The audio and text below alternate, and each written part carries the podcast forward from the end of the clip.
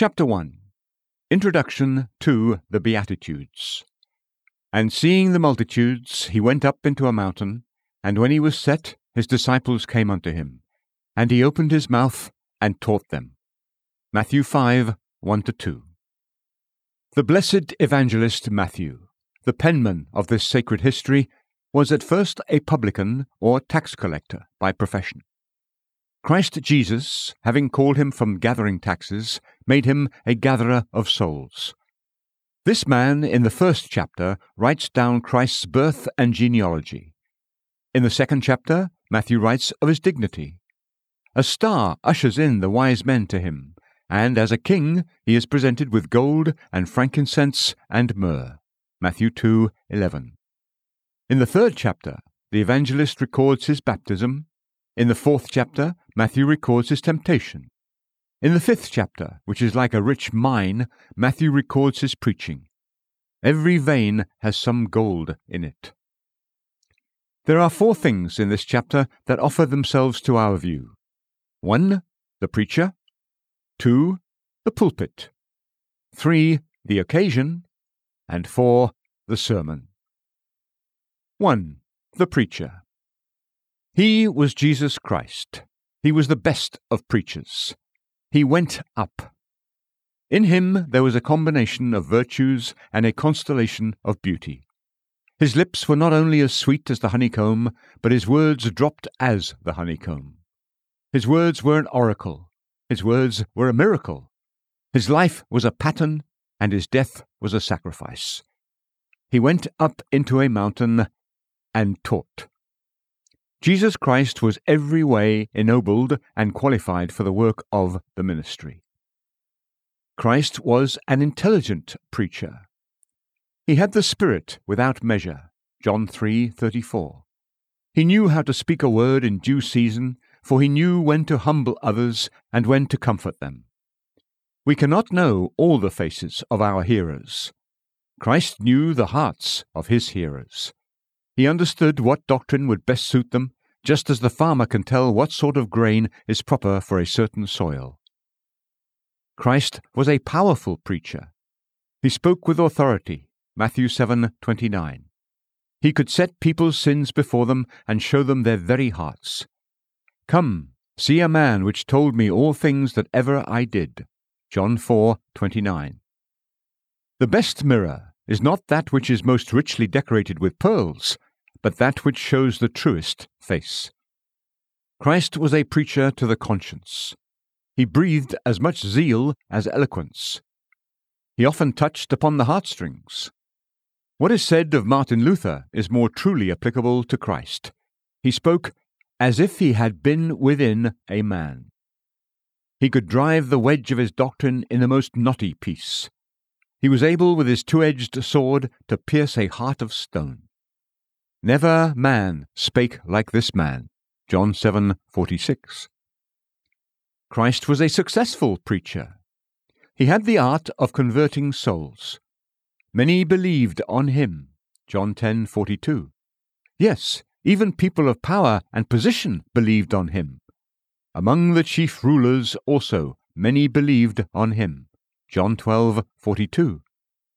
He who had grace poured into his lips Psalm 45 2, could pour grace into his hearers' hearts.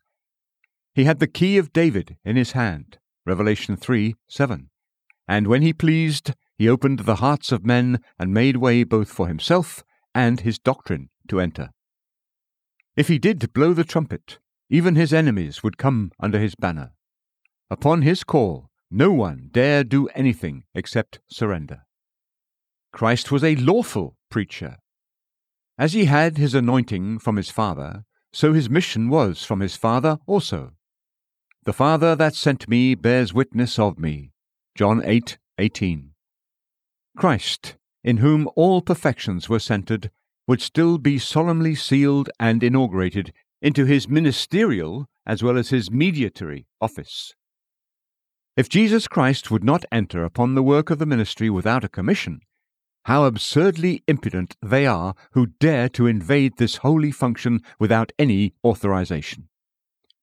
There must be a lawful admission of men into the ministry.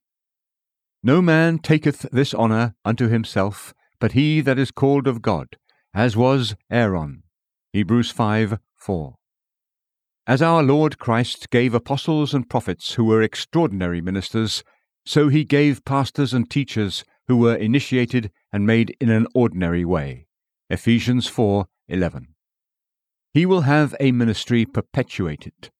Lo, I am with you always, even unto the end of the world. Matthew 28:20. Certainly, there is as much need of anointing and appointing now as in Christ's time and in the time of the apostles, especially since there were then extraordinary gifts in the church that are now ceased. But why should not the ministry be for everyone? Hath the Lord indeed spoken only by Moses? Numbers 12, 2. Why shouldn't one person preach as well as another?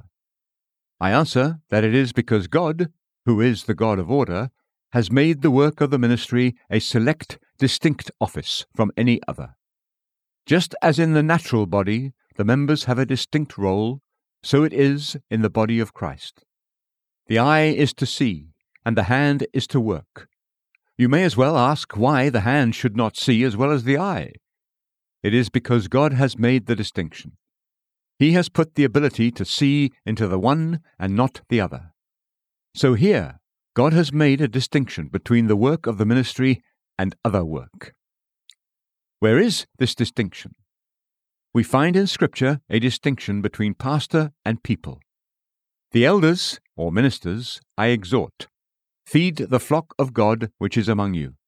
1 Peter 5 1 2. If anyone may preach, then by the same rule everyone may preach. And then what will become of the apostles' distinction? Where will the flock of God be if all are pastors? God has provided the minister his work that is proper for him and does not belong to anyone else. Give attendance to reading, to exhortation, to doctrine. Give thyself wholly to them. Or, as it is in the Greek, be thou holy in them. 1 Timothy 4 13 15. This instruction is specifically for the minister and does not concern others. The tradesman is not told that he should give himself wholly to doctrine and exhortation. No, let him look after his shop. It is not spoken to the farmer that he should give himself wholly to preaching. No, let him give himself to his plough. It is the minister's charge. The apostle speaks to Timothy, and in him to the rest who had the hands of the presbytery laid on them. 1 Timothy 4:14. Study to show thyself approved unto God, a workman that needeth not to be ashamed, rightly dividing the word of truth. 2 Timothy 2:15. This is spoken specifically to the minister. Not everyone who can read the word properly can divide the word properly. The work of the ministry is not for everyone and anyone. It is a select, special work. Just as no one could touch the Ark of the Covenant except for the priests, so no one may touch this temple duty except those who are called to it. But if a man has gifts, is not this sufficient? I answer, no. Just as grace is not sufficient to make a minister, neither are gifts. Scripture puts a difference between gifting and sending. How shall they preach except they be sent? Romans 10:15. If gifts were enough to make a minister, the apostle should have said, How shall they preach unless they are gifted? But he said, Except they be sent. As in other callings, gifts do not qualify someone to be a judge. The attorney who pleads at the bar may have just as good gifts as the judge who sits upon the bench, but he must have a commission before he sits as a judge. If this is true in civil matters, it is much more true in ecclesiastical and sacred matters, which are, as Martin Bucer said, things of the highest importance. Those, therefore, who usurp the ministerial work without any special designation and appointment reveal more pride than zeal. They act out of their sphere and are guilty of theft. They move in upon a people and as they come without a call, so they stay without a blessing. I sent them not, nor commanded them. Therefore they shall not profit this people at all. Jeremiah 23 32. So much for the first, the preacher. 2. The pulpit, where Christ preached. He went up into a mountain. The law was first given on the mount, and Christ here expounds it on the mount. This mount, as is supposed by Jerome and others who are scholarly, was Mount Tabor. It was a convenient place to speak, considering the large gathering of hearers, since it was seated above the people. 3. The occasion of Christ's ascending the mount. Seeing the multitudes. The people thronged to hear Christ and he would not dismiss the congregation without a sermon. Seeing the multitudes, he went up. Jesus Christ came from heaven as an agent for souls. He was an ambassador here a while. Preaching was his business. The people could not be so desirous to hear as he was to preach. He who treated frail bodies with compassion, Matthew 15:32, much more was compassionate toward dead souls. It was his meat and drink to do his Father's will. John 4:34. And seeing the multitudes, he went up into the mount and preached. He did this not only for the consolation of his hearers, but also for the imitation of his ministers. From this we can see that Christ's ministers, according to Christ's pattern, must embrace every opportunity of doing good to souls, Praying and preaching and studying must be our work. Preach the word. Be instant in season, out of season. 2 Timothy 4 2. Peter, seeing the multitude, let down the net and in one attempt caught 3,000 souls. Acts 2:41. How zealously industrious have God's champions been in former ages in fulfilling the work of their ministry as we read of John Chrysostom, Augustine, Basil the Great, John Calvin, Martin Bucer, and others, who for the work of Christ were nigh unto death. Philippians 2:27. Now I will present some reasons why the ministers of Christ, according to his pattern, should be ambitiously desirous of all opportunities for soul service. 1. Their commission God has entrusted them as ambassadors. 2 Corinthians 5:20. An ambassador waits for a day when he can be heard, and as soon as a day is granted, he faithfully and impartially delivers the mind of his prince. In the same way, Christ's ministers, having a commission appointed to them to negotiate for souls, should be glad when there is a day when they can be heard, so that they may impart the mind and will of Christ to his people. 2. Their titles. Ministers are called God's sowers. 1 Corinthians 9:11. Therefore, upon all occasions, they must be scattering the blessed seed of the word. The sower must go forth and sow. Matthew 13. Yes, and even if the seed falls upon stones, as it usually does, we still must spread and scatter the seed of the word upon stony hearts, because God is able of these stones to raise up children to himself. Matthew 3 9. Ministers are called stars. Therefore, they must shine by word and doctrine in the firmament of the church. Our Lord Christ has set them a pattern in the text. Seeing the multitudes, he went up into a mountain. Here was a light set upon a hill, Matthew 5:14, the bright morning star shining to all who were round about. Revelation 22:16. Christ calls his ministers the light of the world. Matthew 5:14. Therefore, they must be always giving forth their light. Their light must not go out until it is put away or until it is extinguished. Christ's ministers must take advantage of all occasions of doing good to others in regard to the work that they are about and that is saving souls. What a precious thing a soul is! Christ takes, as it were, a pair of scales in his hands. He puts the world on one scale and the soul on the other, and the soul outweighs the world. Matthew 16:26. The The soul is of a noble origin and living activity. It is a flower of eternity. Here it is in the bud, but in heaven it will be fully ripe and blossomed.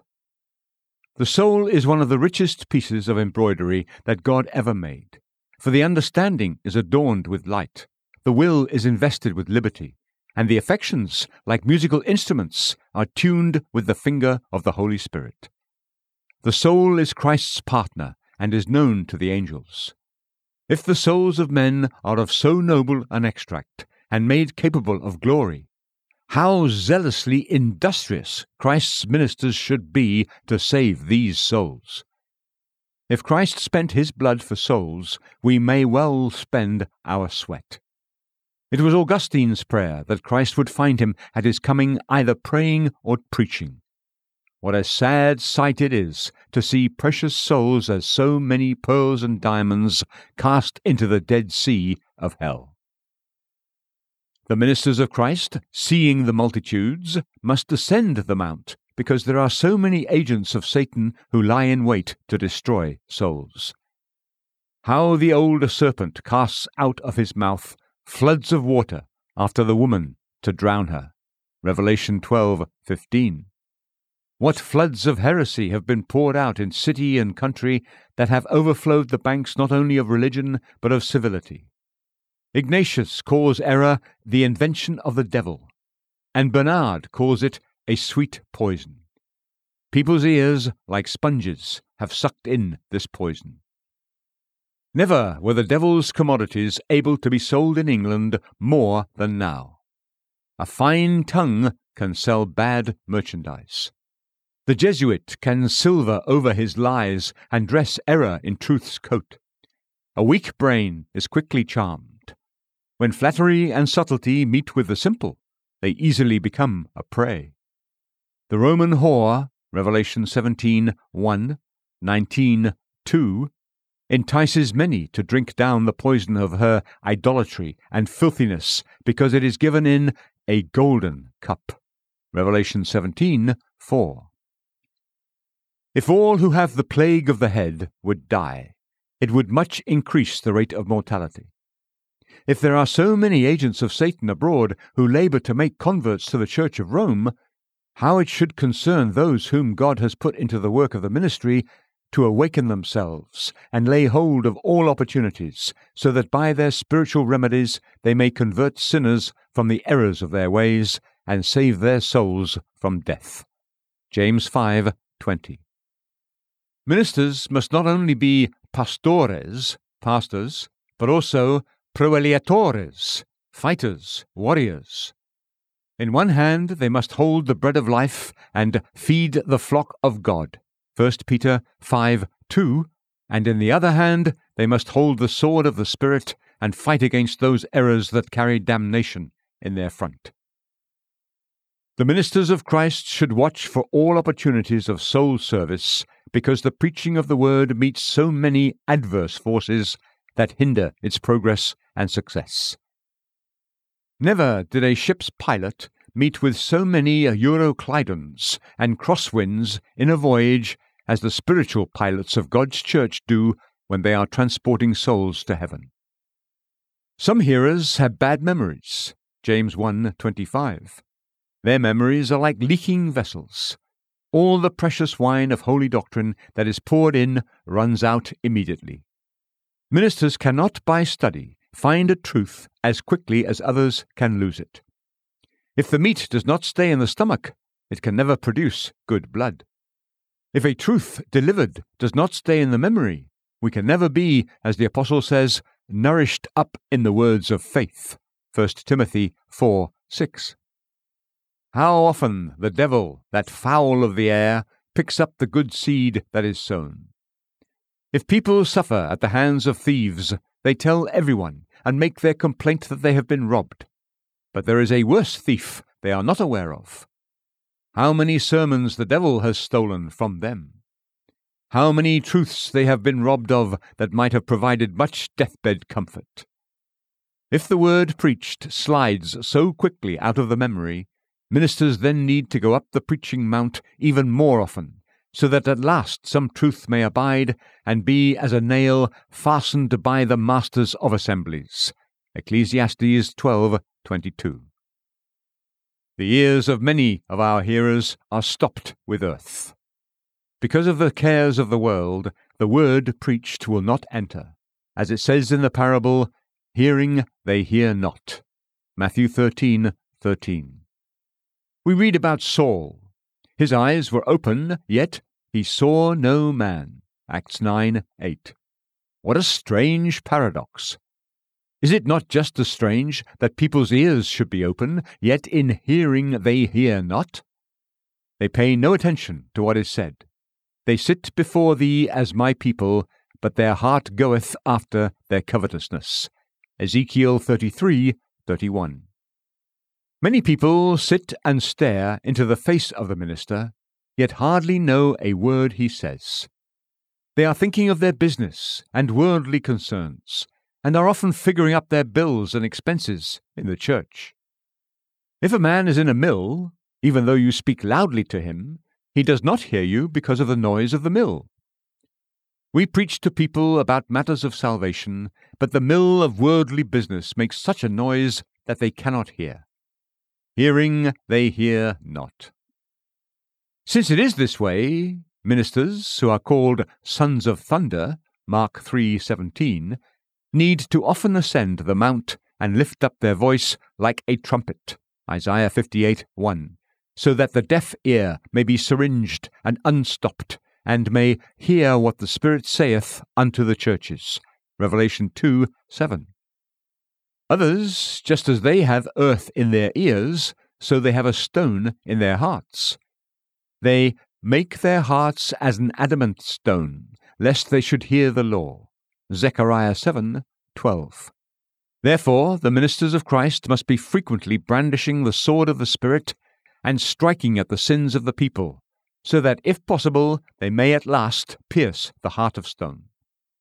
When the earth is scorched with the sun, it is so hard and crusted together that a shower of rain will not soften it. There must be shower after shower before it will be either moist or fertile. The heart of man is naturally such a hardened piece. It is so hardened with the scorchings of lust that there must be precept upon precept. Isaiah 28:10. Our doctrine must distill as the dew, as the small rain upon the tender herb, and as the showers upon the grass.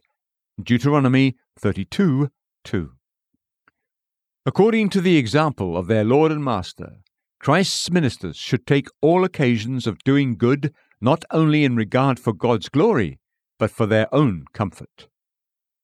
What triumph it is, and what a cause of gladness, when a minister can say on his deathbed, Lord, I have done the work that you gave me to do. I have been working to save souls. When a minister comes to the Mount of Glory, the heavenly mount, it will be a great comfort to him that he has been so often upon the preaching mount. Certainly, if the angels in heaven rejoice at the conversion of a sinner, Luke 15, 7, 10, the minister will rejoice in heaven over every soul that he has been instrumental in converting. Just as it will add a member to Christ's body, so it will add a jewel to a minister's crown. They that be wise, or as the original states it, they who are teachers, shall shine, not as lamps or candles, but as stars. Daniel 12, 3. They will not shine as planets, but as fixed stars in the firmament of glory forever. And though Israel be not gathered, God's ministers will still be glorious in the eyes of the Lord. Isaiah 49, 5. God will reward them not according to their success, but according to their diligence. When they are a savour of death to men, 2 Corinthians 2:16, they are yet a sweet savour to God, 2 Corinthians 2:15. In an orchard, the labourer who cuts down a tree is rewarded as well as he who plants a tree. The surgeon's bill is paid even if the patient dies. First, let me ask liberty to speak a word to the Elishas, my brethren in the ministry. You are engaged in a glorious service. God has put great honor upon you. He has entrusted you with two most precious jewels His truths and the souls of His people. This honor was never conferred upon any angel to convert souls. What princely dignity can match this? The pulpit is higher than the throne, for a truly approved minister represents no less than God Himself. As though God did beseech you by us, we pray you in Christ's stead, be ye reconciled to God. 2 Corinthians 5:20. Allow me to say, as the apostle, I magnify my office. Romans 11:13. Whatever our persons are, the office is sacred. The ministry is the most honourable employment in the world. Jesus Christ has graced this calling by entering into it. Other men work in their trade, but ministers work with God. We are labourers together with God. 1 Corinthians 3 9. This is a high honour. God and his ministers have one and the same work. They both deal with souls. Let the sons of the prophets wear this as their crown and diadem. However, while I tell you of your honour, don't forget your duty. Imitate this blessed pattern in the text. The Lord Jesus saw the multitudes and went up and taught. He took all opportunities to preach. Sometimes he taught in the temple, Mark 14:49. Sometimes in a ship, Mark 4:1. And here upon the mount. His lips were a tree of life that fed many. He often neglected his food so that he might feast others with his doctrine. Let all the ministers of Christ tread in his steps. Make Christ not only your Saviour, but also your example. Allow no opportunities to slip by in which you may be helpful to the souls of others. Do not be content to go to heaven yourselves, but be as the primum mobile, which draws other orbs along with it. Be such shining lamps that you may light others to heaven with you. I will conclude with the words of the Apostle Therefore, my beloved brethren, be ye steadfast, unmovable, always abounding in the work of the Lord, forasmuch as ye know that your labour is not in vain in the Lord. 1 Corinthians 15:58. Secondly, let me turn myself to the flock of God. If ministers must take all opportunities to preach, you must take all opportunities to hear. If a certain sum of money was to be distributed two or three times a week, to all who came, people would go there. Now, think in this way when the Word of God is preached, the bread of life is distributed, which is more precious than thousands of gold and silver. Psalm 119:72. In the word preached, heaven and salvation are offered to you. In this field, the pearl of great price is hidden. Matthew 13:45 46. How you should flock like doves to the windows of the sanctuary. Isaiah 60, 8. We read that the gate of the temple was called Beautiful. Acts 3, 2. The gate of God's house is the beautiful gate. Lie at these posts of wisdom's doors. Proverbs 8:34. Do not just hear the word preached, but also encourage those ministers who do preach by generously supporting them. Although I hope that all who have God's Urim and Thummim written upon them, Exodus 28:30, can say with the apostle, I seek not yours, but you, 2 Corinthians 12:14, yet that verse is still canonical that says, So hath the Lord ordained that they which preach the gospel should live of the gospel. 1 Corinthians 9:14. Peter Martyr asked, are not labourers in a vineyard maintained by their labours? The Apostle presents the question Who planteth a vineyard and eateth not of the fruit thereof? 1 Corinthians 9 7. Hypocrites love a cheap religion. They like a gospel that will allow them to keep all that they have. They are content with wooden priests if they are able to have golden bags. How many have lost their souls by saving their wallets? Julian the Apostate robbed the ministers, pretending conscience. I don't need to tell you how vengeance pursued him. Is it not a pity that the fire on God's altar should go out for lack of pouring on a little golden oil? David would not offer to God that which cost him nothing. 2 Samuel 24 24. Encourage God's ministers by your fruitfulness under their labours. When ministers are upon the mount, don't let them be upon the rocks. What cost God has laid out upon this city! Never, I believe, since the times of the apostles, was there a more learned, orthodox, powerful ministry than now.